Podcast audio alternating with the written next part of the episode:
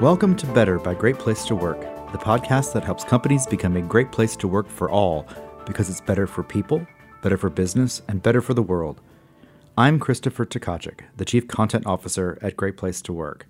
Each week, we meet with great leaders who have helped their companies become better workplaces by focusing on their best asset, their people, who in turn help their organizations become more successful. Support for Better comes from Genentech a global leader in biotech and medicine, and continues to be a long-time winner on Fortune's annual list of the 100 best companies to work for. Welcome to Better. We are coming to you today from the Great Place to Work for All Summit 2019 in San Francisco. I'm joined today by John Pearson, the CEO of DHL Express, and Regine Buettner, the Executive Vice President for HR Global at DHL Express a company that appears on Great Place to Work's list of the 25 world's best companies. Congratulations to both of you. Thank you for joining me here today. Thank you very much. So, DHL Express is the largest global company in the world. It operates in more than 220 countries and has more than 100,000 employees globally. That's correct? Yes, it is correct. And so, uh, as one of the largest employers in the world, there's just so many things to focus on at any given moment, right? I can only imagine that it's a logistical nightmare just to keep track of everything and the constantly moving parts to it. But one thing that I learned yesterday in having my first conversation with Regina is that there's such a personalized attention to every, the way that you treat every employee. And I wanted you to talk a little bit more about that. You gave me this wonderful jacket that I put on. Uh, DHL jacket is bright red and it has the DHL logo on it. And on the back, there's a big circle and it says, I'm your buddy. Can you tell me more about that? Let me start with the recruiting uh, process. We were really thinking, how can we make the recruiting process really more effective? Yeah. And how can we use it? You know, every touch point, how we can use every touch point for, let me say, a business for us. Every candidate, potential candidate who comes for an interview is maybe a potential customer and this is where it came from. And if you get selected or not, you get a kind of back, stay connected, because we think being a candidate, a potential candidate, can be a potential customer in the future as well. So we started with this recruiting process. Then, if you get selected, you get DHL in the box. DHL in the box gets a sticker. It's a package our courier will deliver it to the selected candidate. So the selected candidate gets already the first message from the company. Yeah. And if you join then the company, you get a body. And this is this wonderful jacket you wear today. Oh, I love it. It's very stylish. because as a body, you help the new joiner, you know, to find the right person in the company, to get advice, to be a friend. We really want to welcome everyone personally to our perfect uh, world DHL Express.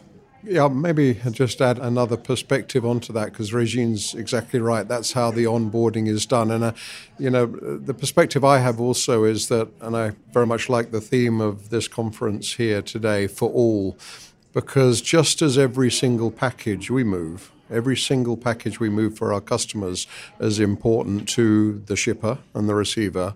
Every single one of our employees is just as important as each other. And, you know, Regine and I share a strong belief that if there is one individual or small groups of individuals that aren't getting the full employee experience, we're, we're missing on our goals. So, this concept of for all, this concept of as oneness, this concept of everyone is part of our family, right from someone being their buddy and when they join, is central to our core philosophy, I think. It's a perfect segue into my next question. So I was going to ask you that very about that very topic. Is that how are you um, living this for all mission of making sure that every employee feels as engaged and as cared for and uh, as special as everybody else? Yeah, if maybe I can just start and then Regine can add to that because, yeah, I think it starts with the common purpose, uh, I guess, an understanding of the strategy, and we like to keep that simple. So as I say the strategy, I call it four pillars, three letters in a passport. Our four pillars of motivated employees, driving service quality, making loyal customers, delivering a profit network. Three letters, P equals GQ, people equals growth and quality in our CIS passport. So there's a very simple strategy. There's a very common purpose of customer centricity, ICCC. And when you have everyone sort of centered around a common purpose, you start to walk down the same street. And I think the umbrella or the, the glue or the wrapping to what I've already said is the, CIS, the Certified International Specialist Program, which every single person, without any exception, has a red passport in their pocket, has a red passport in their bag. And that's the sort of glue that binds everyone together on this common purpose of, which is our central theme of connecting people and improving lives. Yeah, and we have developed with our employees values and attributes, and it is this can-do spirit, speed, you know, and do things first time right, and this really customer-centric driven culture. And this is what brings us all together. And this is also the basic for our recognition programs, because when you really go the extra mile, and people deliver the shipment under very difficult circumstances. You know, they get rewarded once a year and they get invited to a perfect, let me say, employee of the year event. Mm. It's really fantastic, and also for the employees how we recognize their effort, mm-hmm. what they spend to deliver an, a package because you have so many employees all around the world, uh, you already have, just by the nature of what the business is, in the express industry is the fact that it is, is diverse. Mm-hmm. You've been recognized on our list of the 100 best companies for diversity. That brings about another whole set of issues that many companies that aren't focusing on D&I uh, don't have to deal with. But when you have those different needs and um, skill sets from such a wide array of talent, how are you focusing on all those different needs, whether it be about career advancement or the proper training and development in many different places around the world? I think um, the question was sort of multifaceted, really. In a, in a, diverse business, we are a diverse company, and so we find diversity quite easy because we are naturally diverse and we're in every country. I think, having said, mentioned the word diversity, there's a lot of common aspects, and I think human beings are quite consistent in their needs and wants. So when you talk about training programs or when you talk about values, you know, our respect and results program, our whole CIS program talks as much to people in one country as another. And I think human beings are fundamentally centered around a similar set of values in one country as another. So I think we can actually be more one size fits all than some people might imagine. But then the local nature of our management ensures that when you are talking about Papua New Guinea or you're talking about Peru or you're talking about you know, Kenya or anywhere else, the translation of that central set of beliefs is extremely well done when you get to the local market. Can you talk a bit more about CIS? Explain to our listeners what that is. CIS is a certified international program we developed after we had a big restructuring. We were really focused on our employees and said, what do our employees need, right? And then we developed a um, basic program. Every manager, every employee worldwide in every country has to go through these training programs. We developed further functional programs and also for the manager, we developed a big program.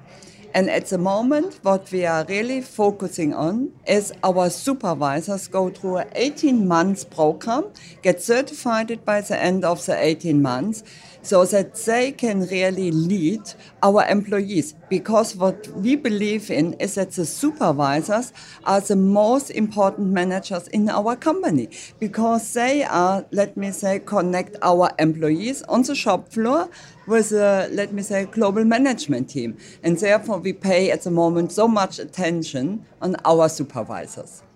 And uh, if I could just say, the one thing that I think we all agreed really made CIS, Certified International Special Program, successful, that it was conceived and led and sponsored and presented by the managers in the business. So the amount of training that was done by external providers was, you know, almost zero over time. So every time that someone came into a classroom, into a, a, meeting room in one of our offices or in a hotel, they would see the managers of the business presenting to them. And I think that gave the program the strongest platform of success that it could have possibly done. And this is our belief, yeah, it's our culture. It doesn't matter if we're talking about the certified international specialist program or if we talk about, let me say, employee of the year. We are always going as a global management team, we are going to these events, to these training courses, and we connect with the people. And this is where trust comes from, right? Because we not only promise it, we are really the role model so that the people can believe that we take it serious. How are you tying in your initiatives around diversity to the ways in which your company is innovating? How are you inspiring all of your employees to have a say in the success of the company, but also how you're allowing them to participate in innovation? Well, I think one of the things that immediately comes to mind is being in 220 countries. You hit it exactly right the opportunity for innovation with a big eye or a small eye, doesn't matter, is enormous. So we have this concept of campfires, keeping the campfires burning. So if someone comes up with an idea in Sydney, we understand what that idea is. And if it's good for Sydney and it's good for Australia, nine times out of 10, we take that system or that idea or that entrepreneurial concept and take it to the rest of the world. And if we sort of don't think it's right for Sydney, then we don't take it any further. So that whole concept of keeping the campfires burning allows ideas to come up from any number of our 220 countries. So that diversity enables innovation, if you will. Can you think of a, uh, like a concrete example of something where this happened? Yeah, well, the one that comes to mind is the one that uh, Regine spoke about. There's probably many, and they'll come to me. But Certified International Specialist was actually conceived in the USA when we withdrew from the domestic business, and we said to ourselves, we have to be the best in and the best out, and we have to be the most international provider in the United States. So that was innovation with a big I, innovation with a small i. That was an idea in a country that was portable and then taken to every single one thereafter. Regine may also think of examples. Yeah, or the buddy program was, let me say, first invented in Brazil. Oh. So, and we developed it further. So it's really, we share best practices with the countries. Mm-hmm. On our agenda, we have always sharing best practices. And if it is really, let me say, something what we want to do globally, and we have the buy-in from all the regions, our six regions, we will then develop and roll it out. This podcast is brought to you by Genentech a biotechnology company dedicated to the rigorous pursuit of science and the discovery and development of breakthrough medicines for people with serious diseases. Recognized as one of Fortune's 100 best companies to work for for more than two decades, Genentech cultivates an environment where scientific innovation thrives and where each person feels valued, included, and able to contribute their best for patients. Learn more at gene.com. I want to ask about the biggest challenge you've had in your current roles when it comes to managing talent or just sort of orchestrating a workplace culture? What's been the, the biggest challenge? I, I think it's, you know, it's a very good question. I'm trying to pick out a biggest challenge. I think the concept is that everyone, that my hope and my dream is that everyone is able to reach their full potential and everyone potential is identified by the upline management. There is only so much, and it's actually quite small, that I can do from my chair. There is only so much that Regine can do from her chair. We need all our country managers and all our supervisors getting better at identifying people's abilities, whatever they may be, and making sure that we draw full potential from what people can offer. Uh, I think that's the first one, and then we deliver on that promise because many people want career fulfillment and advancement. The other thing I say to my more senior managers is that the company is a pyramid, and a pyramid naturally gets narrower at the top and the opportunity to keep on moving as you go up that pyramid becomes more limited because there are less roles. So we want to keep our country managers in DHL and we need to keep on thinking about how we enrich their roles, but not necessarily with them actually taking a different role. So both the realizing the potential in the lower levels and allowing people to honestly reach their dreams and go home and tell their parents or their husband or their wife they've had a promotion and they're going to another country. And at the same time, people at the more senior top end of the organization understanding how we can keep them not so much engaged, but totally fulfilled in line with their skills. And I also think the challenges are changing, right? The challenges yesterday are not the same than the challenges maybe tomorrow. One of the, let me say, big challenge for us is really to also attract people. We are going at the moment from strength to strength, and you know we have a great success since 2010 and we uh, deliver a big EBIT to the group. So it means that we also have to hire a lot of people. And we hire frontline people, pilots, IT specialists. We have a whole range of skills which we need. And this is really a challenging market. And this is where we need to hire the best so that they can also fulfill the request for tomorrow. I want to look at a little bit at some of the numbers that are a result of DHL's uh, participation in the Great Place to Work's Trust Culture uh, Index Survey. The, cult, uh, the Trust Index Culture Survey. DHL Express, as I mentioned earlier, appears on our list of the world's best workplaces. It also appears in the best workplaces for diversity.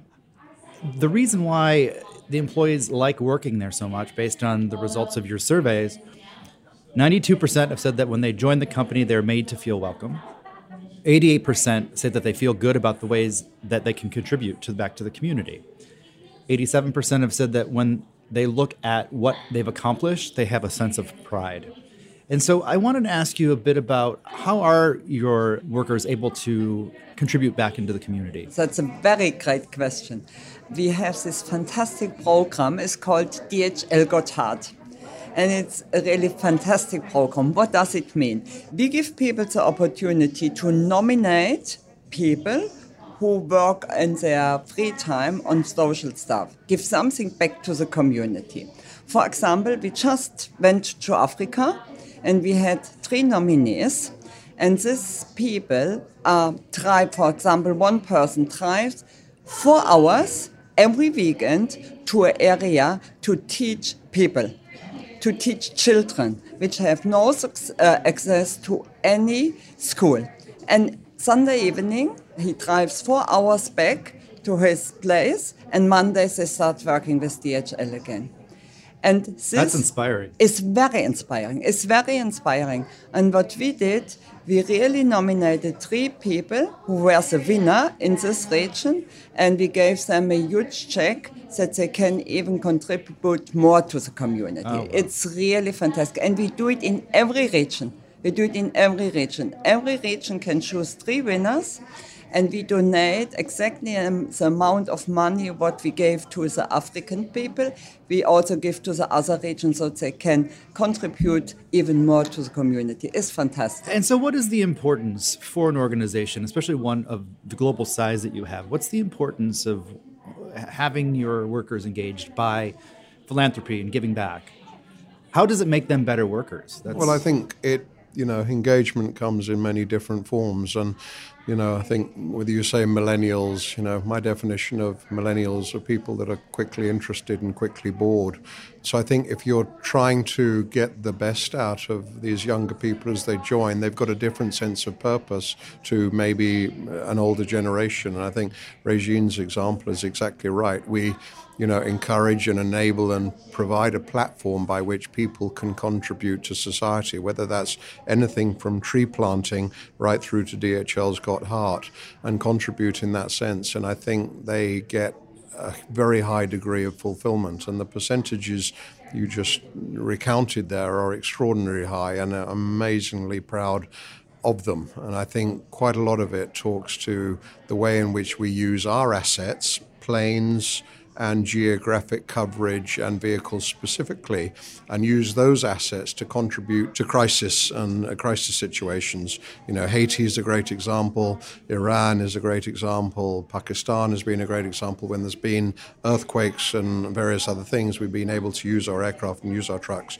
to help those societies and those villages and our employees get involved in that. How big is your fleet now?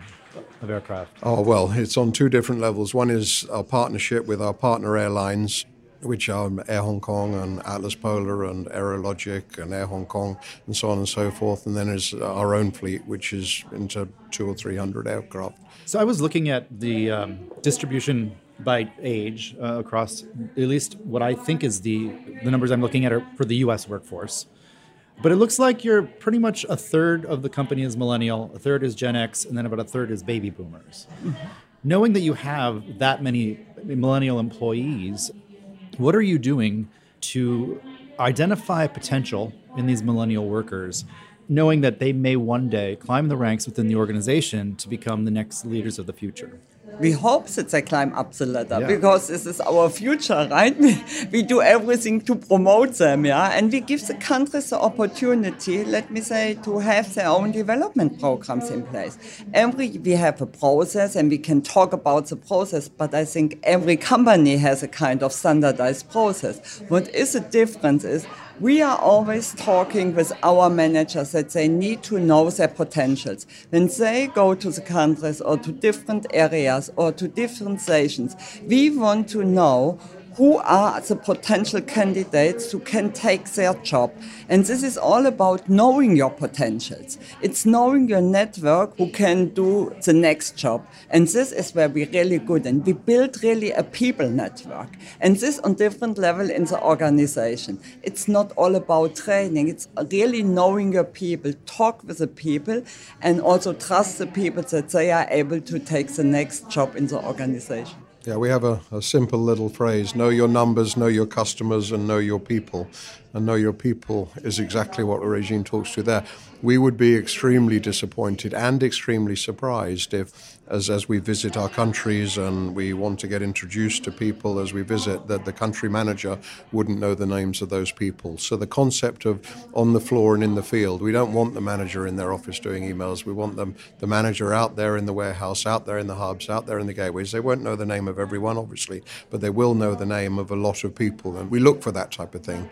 So know your numbers, know your customers, and know your people is essential and very simple. And I think DHL Express is full of simple, short phrases that we repeat, we repeat, and we repeat to get the message through to people. Because there's so much clutter out there in the modern world that I think you can just confuse people. And that's why we like our four pillars and our three letters and our passport, and we support all that with music and songs so people remember them. Hmm. Music and songs in what way? Are you going to sing for me today? Mm-hmm. Yeah? Mountain high enough. Yeah, so motivated people, let me just, you know, put the meat on the bone there. Motivated people, the song is Ain't No Mountain High Enough. Mm-hmm. Service quality, the song is Love Sweet Love. Mm. Loyal customers, the song is Simplicity, keeping things simple in business. And Profitable Network is I Want to Be a Billionaire by Bruno Mars, as you know. Mm-hmm. So, um, yeah, and people, most people, when we do a town hall, we say, you know, we've got four pillars, guys, and we know what the pillars are, and we go, first song and people go, ain't no mountain high enough. So most people know most of the songs most of the time. But it reinforces, even as something as simple as that, you still find people that don't remember them or don't know them. And that's where repetition, repetition, repetition is so important. And who came up with the idea to use music? My predecessor, Ken Allen, he was oh. always, um, he loves music. He loves Northern Soul, so Diana Ross and the Supremes and all these things. And um, My hometown. Detroit. Yeah, and he believes in making business fun and so a blend of a sense of humor and a love of music, really. Great. So, uh, over the course of your career, you must have had some sort of like light bulb moment where you realized that the way forward was by focusing on people, making people first, having an important decision to put culture first, knowing that it's going to help the business survive. What moment was that? Was there I mean, it happens to every business leader at some point. I think for me, it was around the time of CIS and around the time of 2010 I'd like to think in the 14 years before 2010 that I was in DHL, my beacon for people and my antenna for people was very high. My concept of trust, my concept of listening, and all these things were very high. So I knew it was important and I knew we were highly leveraged on trust. But I'd say in 2010, when the board came together, we launched CIS, as Regine said, we started to really understand how much people could accelerate. And then when we coupled that with ICCC, insanely customer centric culture, I think we then coined the phrase P equals GQ, people equals growth and quality. No, I can't agree more. For me, it was a gradual process, I think, but this was really the turning point, right? So we really focus on our employees, and we knew without motivated employees, we will never be successful. And therefore, we put it the first pillar we called motivated employees, and therefore everything is linked to this. And then you know, motivated people. What does it mean? It's not because we want to have motivated people. No, we know that motivated people really focus on quality. Quality really makes customer happy. And if you have happy customer, you really get a profitable network. And this is so simple, but it's so difficult to stick to it. Mm, yeah? yeah. The simplification is the most important thing. And then really stay focused, stick to it, and get it right and we're about to wrap up, but I just want to ask you one last question for both of you. What's the best advice you've ever received in your career? Okay. Can I have two? You can do two, yeah. And then Regine can jump in with the best advice she's been ever given. Yeah, I went to an event in Sydney in 1995 with some pretty high profile speakers. The event in itself was a little disappointing, but you know, I always remember going back to the office and someone said, "Oh, you had the luxury of going to this event. What was the one thing that you would share that may help me, the person that I was talking to. And it was a comment by Norman Schwarzkopf, who was the head of the Joint Chief of Staff in the US military. And he said the best piece of advice he had been given was to take charge and do what's right. And I like that for two reasons. One is take charge. So if you're in a position of responsibility and you want promotion, when you've got it, you have to take charge and accept the buck stops with you. And then coupling that take charge with do what's right. Inevitably, we're presented with situations to do with people, to hire them, not hire, to move them out of the organization. All these type of things. Usually, there is something that is absolutely right, the right answer, and you have to be strong enough to do what's right, whatever comes of that. And the second one, if I can, I went for a fairly routine medical consultation just about a month ago with someone, and he we got talking, and he, he said, "Oh, the most important thing I learned at medical school, we're all told to look." listen and not interrupt. And I said, Why is that so important? He said, As a patient comes into the room, 99% of patients within three minutes will have told you everything that is wrong with them, how they feel, why they're having this consultation today. And then sometimes you might add, Is there anything more you want to tell me? And they may say no or speak for 30 more seconds. But it just reminds me of the concept of listening to people. And I think if you're on the warehouse floor, and you say, How is it going? you have to look, listen, and not interrupt their answer because it will not be more than three minutes before they stop speaking. And then we take something from that and we go and fix what it is that's worrying them, concerning them, or anything else. Hmm. That's great. For me, it is giving feedback. Feedback for me is a gift and giving motivational and developmental feedback helps the person to develop further, but also listening to the person, it helps yourself to develop. And this is a two way communication which helps the person and helps me. And this is in a world where everything is changing and you have this long life learning. It's so important to listen and develop yourself. Mm, that's great. And about feedback, when I joined Great Place to Work, one of the first things that I learned was the proper way of giving feedback mm-hmm. to someone. How do you do it? We have it is one of our CIS training. We really have this motivational and this developmental feedback. So this motivational feedback is really tell the person what is good, what he should do again mm-hmm. so that he is really proud to work for it and it's a great achievement. So developmental feedback means that you tell the person as well, our employee as well, what went not so good, what is the area of development and how you can support him to do it better in the future. Yeah, that's and very similar to how we do it. Too. Yeah, yeah, and it's fantastic. It is a very, if you do it regular and do it immediately after something happens, you know, it's such a powerful tool from my point of view. And it's always, let me say, you need to develop yourself, you need to develop the company to the next level. And there's always room for improvement. Mm-hmm. If you stay still, it's the first thing where you go backwards. That's great. Well, John, Regine, thank you today for joining us at Better by Great Place to Work. It's been a pleasure. Thanks a lot. Thanks, Thanks, a lot. For in our company. Thank you. You've been listening to Better by Great Place to Work, the podcast that helps everyone create better workplaces because it's better for people, better for business, and better for the world. Better is generously sponsored by Genentech, a global leader in biotech and medicine that ranks among the world's best employers. Tell us about your great workplace experiences by finding us on social media.